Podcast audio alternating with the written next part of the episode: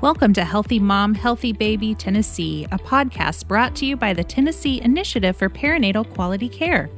TIPQC exists to improve health outcomes for mothers and infants in Tennessee through our quality collaborative that will identify opportunities to optimize maternal and infant outcomes across our state and is funded under a grant contract with the state of Tennessee.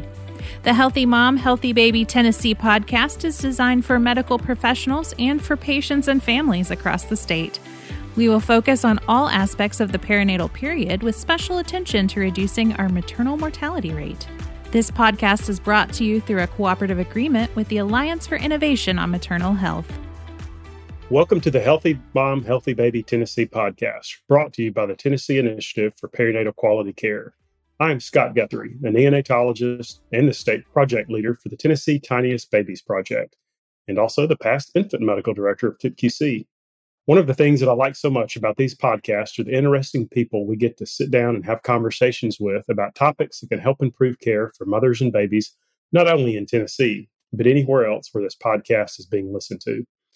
Today, we have Dr. Kathleen Gibbs joining me. I met her a couple of months ago at CHOP's Neonatology Conference, where I had the opportunity to speak on a few of the things I've been involved with. We immediately hit it off at dinner that night, right, Kate? Absolutely. Yeah. So when I learned about all the great things that you were doing to impact chronic lung disease, I knew we needed to get you on this podcast so you can tell us about all the things you've seen and had the experience to, to do.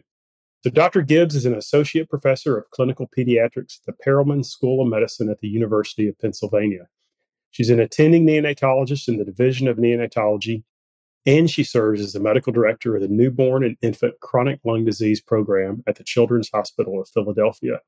And in addition to all of this, she also serves as the medical director of quality improvement and patient safety of CHOPS NICUs. Welcome to our show today, Kate. You want to tell our audience hi, real quick? Hi, thanks so much for having me. This is such a great initiative you've got. Well, thank you so much. So, I want to take a minute just to tell people what I hope that we get to learn from you today. Specifically, one of these projects that TIPQC has been involved with. We're getting ready to kick off our reduction in chronic lung disease project. This is the second bundle in the Tennessee's Tiniest Babies project. And our goal is to decrease chronic lung disease. And you're going to hear us go back and forth between using chronic lung disease and BPD or bronchopulmonary dysplasia on this podcast.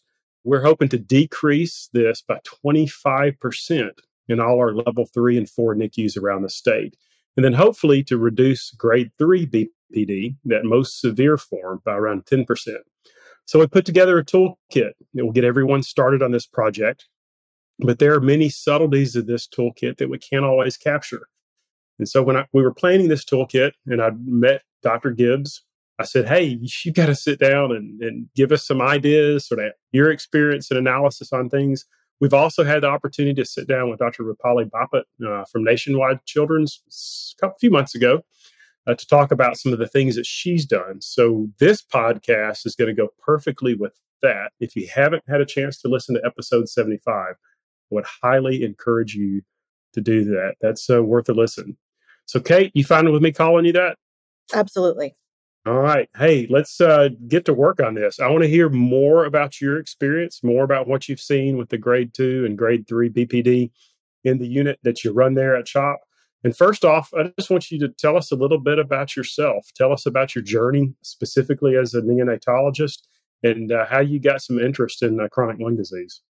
Yes, thanks. So I did my residency and, and fellowship at Mount Sinai in New York and then stayed there as faculty for 10 years uh, came to CHOP in 2017.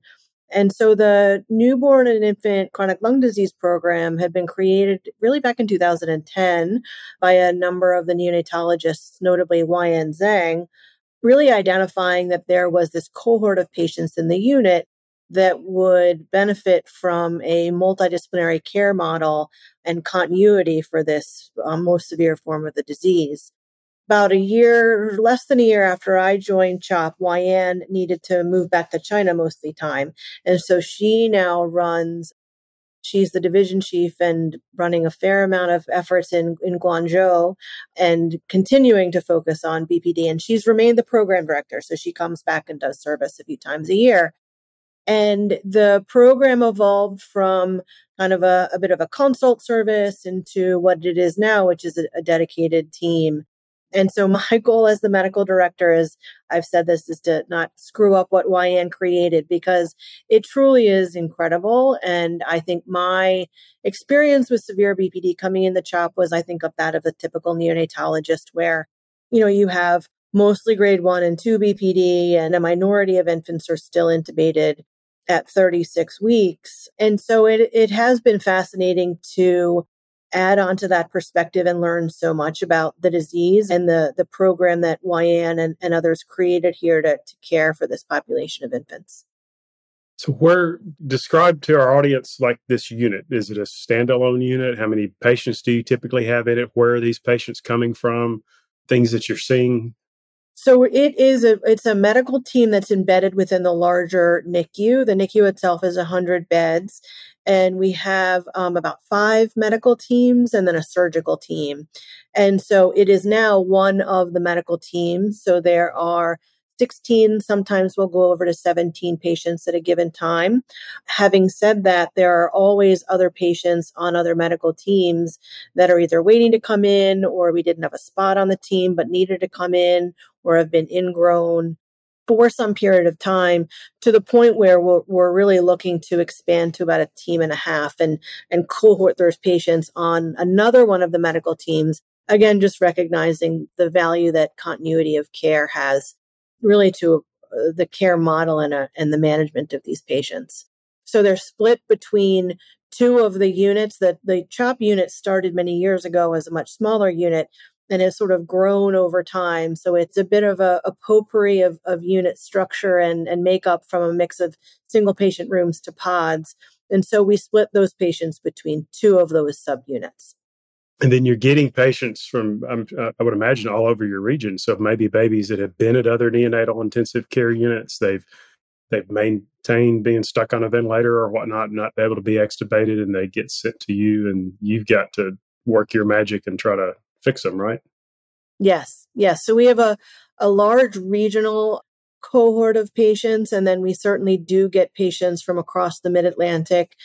We certainly have had national referrals, but so many of these patients need to be in a medical home where they are discharged home on some degree of, of technology, even those without a tracheostomy. So, my preference, if I can, is to support patients elsewhere in the country from afar if the home institution can do that. But we mm-hmm. currently have a patient that came from Baltimore. We have another one from New York. A number of our patients come within our, our global newborn care ne- network as well. So your team already has years of experience in seeing a large volume of these babies, taking care of these babies. Tell me about some of the things specifically that you put into place in, in this unit to help improve outcomes for kids with chronic lung disease.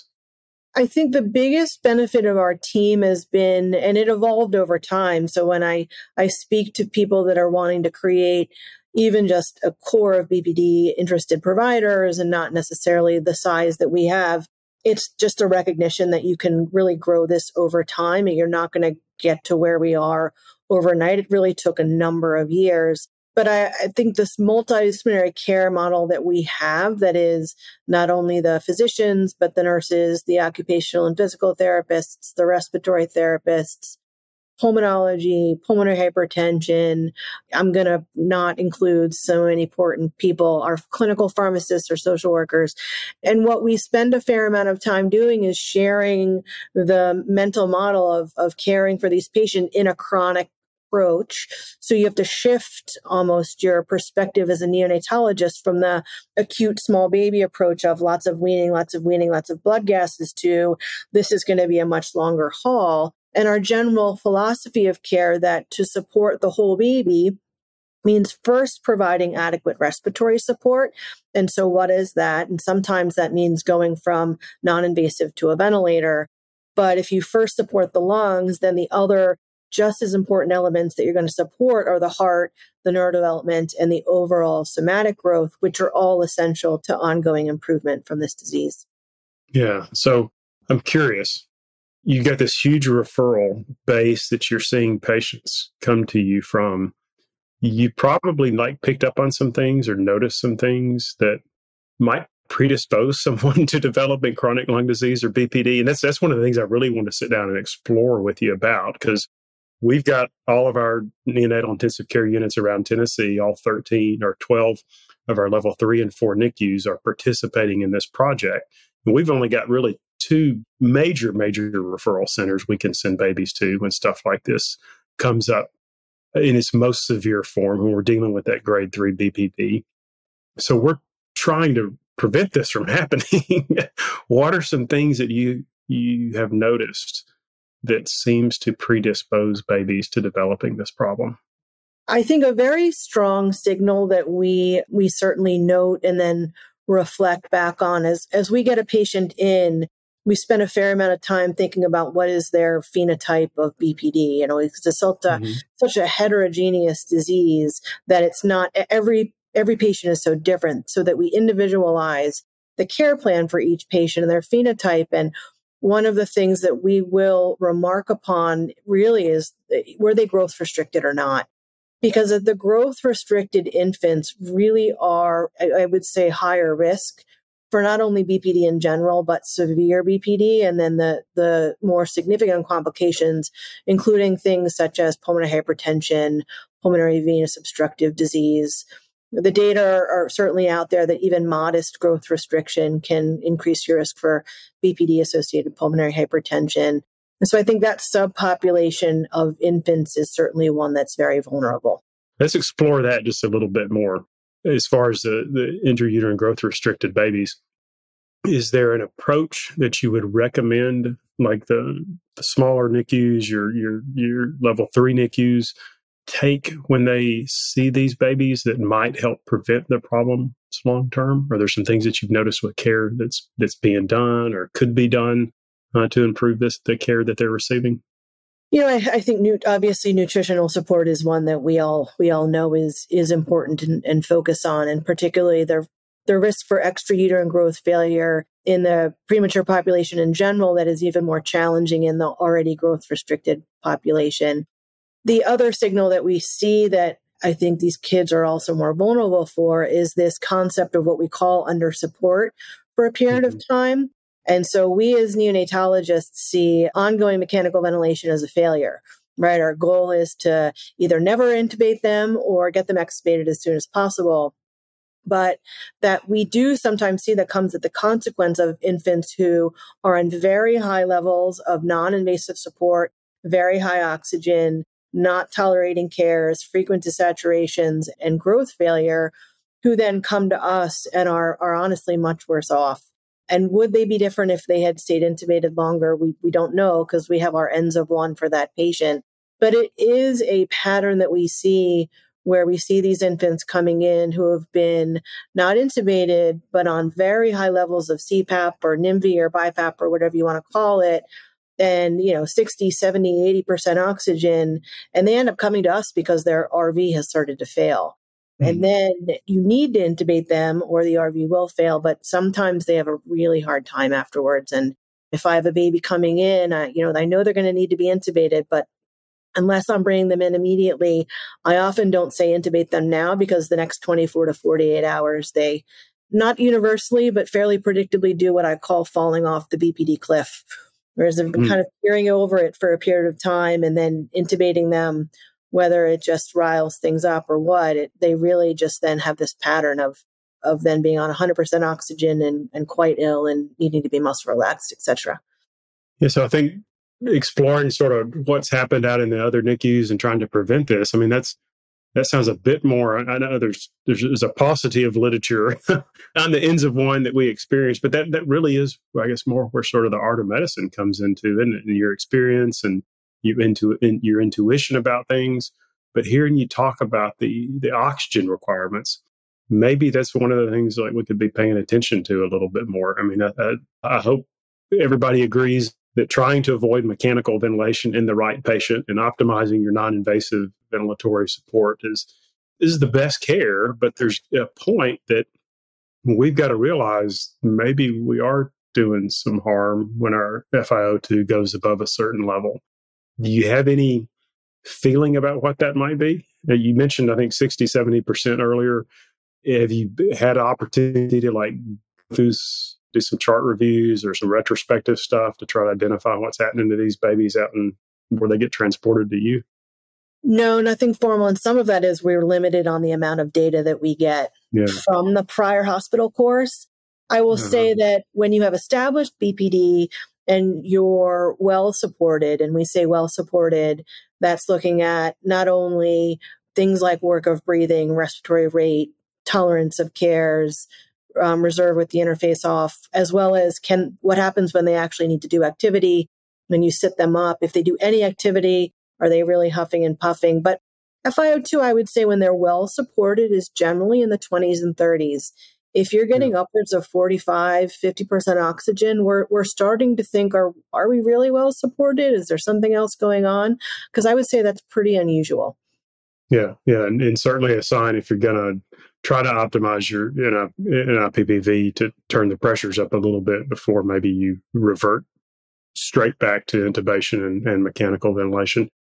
And so, speaking of that, are you seeing any signal with like extubation attempts and like failed attempts at, at extubation that might uh, preclude a increased risk of BPD and, and what's happening to these babies at the outside facilities? So actually, Erik Jensen published this. You know, I think it was a, a small number. It wasn't an NRN level. I believe it was our data that would imply no, that obviously the longer duration of mechanical ventilation increases your risk and risk for other poor mm-hmm. outcomes, but that attempting is okay. But I think what isn't in that and I think deserves additional inten- attention is what is your steroid exposure during those? Because certainly again we're getting the, the patients on the other end of it but we absolutely see a pattern where it's trying to get extubated use steroids they fail they reintubate them less than a week later you're on steroids again you try you fail and rinse lather repeat and then they're coming to us mm-hmm. being steroid exposed. Now the steroids certainly have contributed probably to growth failure in addition to to the under support and then they're just not in an optimal place.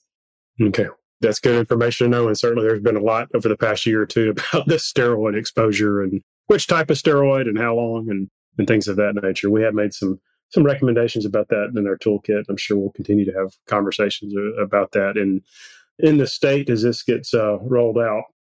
So, how specifically have you used some of the principles of quality improvement in your chronic lung disease program? And then, what have you seen happen with it?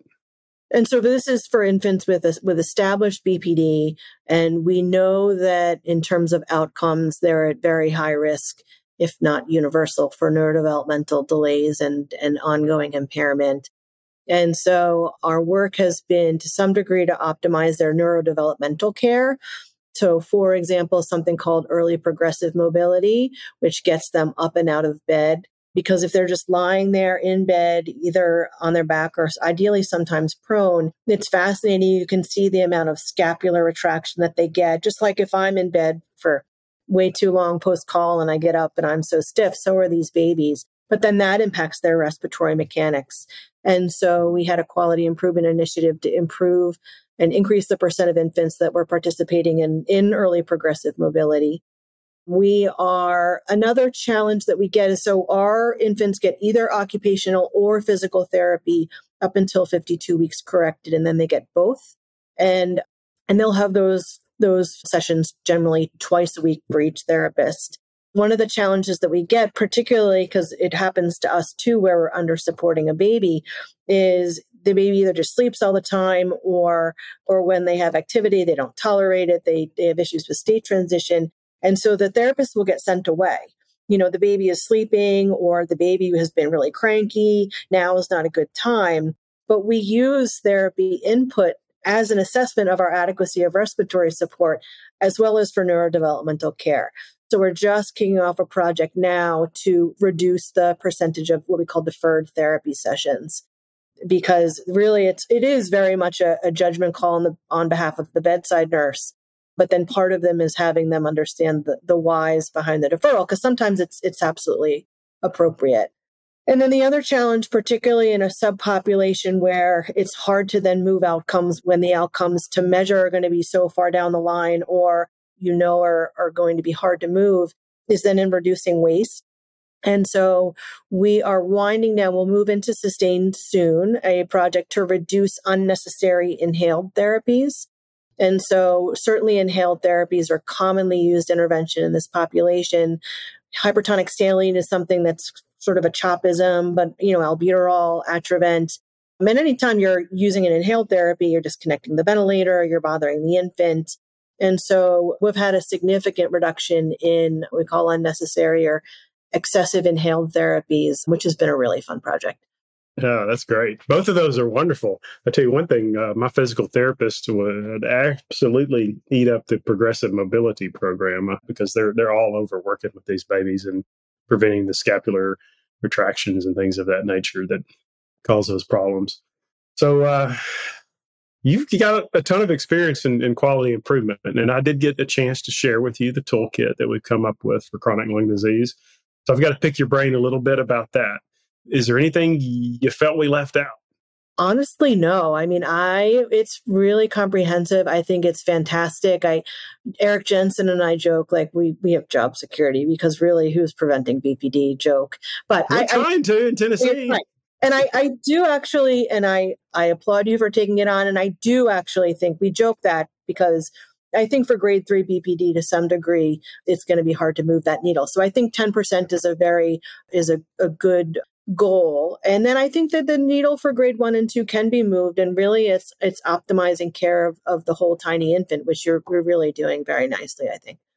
Yeah, yeah. We uh, of course pulled our Vermont Oxford network data, and TIPQC's got their own little section that we can access it. So we we're looking at where TIPQC is in relation to the Vermont Oxford chronic lung mm-hmm. disease data. Let's just say if we drop it by twenty percent, we'll be average, which is which is a great goal in Tennessee. I mean, if we can be average in some of our our markers, be right up there with uh, some of the top performing states by by getting average or coming close to average, I think we'll be we'll be doing okay. Uh, you think we can pull this off? I do. I do. I think with what you have, you know, with what you've laid out and what sounds like a really engaged collaborative, I think that's the key is there's so much that you can learn from one each other when you have an engaged collaborative. When I was in New York, I was a part of the New York State Perinatal Collaborative and we really as a as a collective group and learning from each other that all teach all learn improved outcomes across the state CLABSI prevention being one of the notable ones and i really enjoyed that time so i do think that that is the way particularly a, across the state to move you're doing it also in a way i think thinking about your patient populations and where are similarities i think you know, where are the modifiable factors, for example, of not only the NICU care, are there opportunities for social determinants of health? That is obviously a much a much bigger lift, but I, I do think you can do it. I have faith in you. All right, appreciate your uh, your your faith. We'll find out in 2027. Yeah, I can't wait. I can't wait. Be about time for me to retire then, maybe. I, I don't know. One other question one final one before I, I, wrap it up with the way we typically wrap it up, which is, is my favorite question to ask. But any advice that you would give us specifically as we get ready to roll out the chronic lung disease program out or continue to work within this Tennessee's Tiniest Babies project? I always like to pick people's brains and get advice and figure out how we can do things better and how we can continue to improve. I would say that, again, from your toolkit, it's so comprehensive and you've got clearly a great collaborative and perhaps thinking through your balancing measures and what are some of either the unintended consequences mm. or as we all seek to perform well and and perhaps are looking to reduce grade 3 BPD maybe a baby has grade 2 BPD but they're under supported and they're intubated with severe pulmonary hypertension 2 weeks mm-hmm. to a month later so I think thinking through perhaps that that element of desired performance versus meeting the definition, but perhaps you're under support. And I think thinking through, for example, FiO2 as a measure certainly may be a valuable one. Yeah, I like that. That's, that's one of the things I've gotten from this conversation. Maybe we need to go back and, and contemplate slightly more about our balancing measures, or at least in our in our learning sessions and huddle groups as we get this started. Make sure people are are paying attention to that mm-hmm. because uh, we don't want to have unintended consequences. That's that's for certain. And getting some of these things correct and, and nailing it perfectly with quality improvement can sometimes be a hard thing. All right. So here's my favorite question. I always end every podcast with this. And this is your opportunity to spread some love and share some knowledge and with uh, everybody in Philadelphia, or we can throw this in Nashville or Memphis or somewhere around our, our state as well. But if you were given the opportunity to put up anything that you wanted on a big billboard there in uh, in Philly, or like I said, somewhere in Tennessee, sharing some words of wisdom or something about this project or something you just want the world to know, what would you say? Well, that's good. I would say, and when I give talks that are for the global general pediatrics BPD care, when I do introductory family meetings, and this is for, for established BPD. And so one of the titles that I've had for this kind of a talk is that mechanical ventilation isn't always a failure, but cigarette smoke exposure is. And that's not only cigarette smoke exposure as these infants are growing, but also when they're going to be young adolescents or adults. So I say to families, if there's anyone that's smoking, let's get you help quitting now. And they can never smoke because we know that we as adults have normal lung related decline in their overall lung health. And that for most people, you're not even going to notice that by the time death occurs at your normal life expectancy. But if you're, you know, if you are a smoker, but you're born on time, you've got then accelerated age related decline. But if you're born prematurely and you're starting off with abnormal lung growth, and then you have accelerated decline either from second degree um, or secondary smoke exposure or your own smoke exposure, we may be looking at people who are infants who have grade 3 BPD who are at 50 years old seeing um, really symptoms of, of emphysema potentially. We just don't know because they haven't been alive long enough. But I think that the ongoing lung health of this population, even though they, yes, they become liberated from oxygen, they become liberated from mechanical ventilation. What happens to them in their young adulthood and beyond is something that we just don't know yet, but mm. deserves further attention. But definitely, oh, yeah, cigarette smoke is worse than mechanical ventilation, in my view. That's, that's what the billboard will say. Cigarette smoke is worse than mechanical. I love it and you touched on epigenetics and that that i think is just an absolutely fascinating field of like what are these babies being pre-programmed for that we have no clue yet? Because neonatology and certainly what we've been doing over the past few years has not been done before. Okay. so that's that's a whole area of expertise and research in a field for somebody to go into in a in a few years. I so much appreciate you taking time out of your busy day to sit down with us and share your wisdom and thoughts uh, about chronic lung disease as we get ready to kick this program off. We have, for those of you who are listening to this in Tennessee, we do have our pilot program up and running currently. Uh, we will be kicking this off officially at the annual TIPQC meeting at the end of March. And so, as you're listening to this, and if it's uh, not time for the meeting yet, we hope you will join us if you live and work in uh, Tennessee. And uh, then for all of our level three and four hospitals that are listening, this project will be going live for everyone in the summer as we continue on with the Tennessee's Tiniest Babies project. So thanks again for tuning in to another episode of Healthy Mom, Healthy Baby Tennessee. Thank you for listening to this episode of Healthy Mom, Healthy Baby Tennessee, presented by TIPQC. TIPQC is funded under a grant contract with the state of Tennessee. Healthy Mom, Healthy Baby Tennessee is brought to you through a cooperative agreement with the Alliance for Innovation on Maternal Health. Do you have ideas for a future guest or topic, or even have a question you would like answered on upcoming episodes? Visit www.tipqc.org, that's T I P Q C.org, and click on podcast to submit suggestions and questions to our podcast team. Make sure to subscribe to our podcast to be the first to know when new episodes are available and find us on Facebook, Instagram, Twitter, and YouTube to stay in the loop with our active projects and other relevant news relating to perinatal health in Tennessee.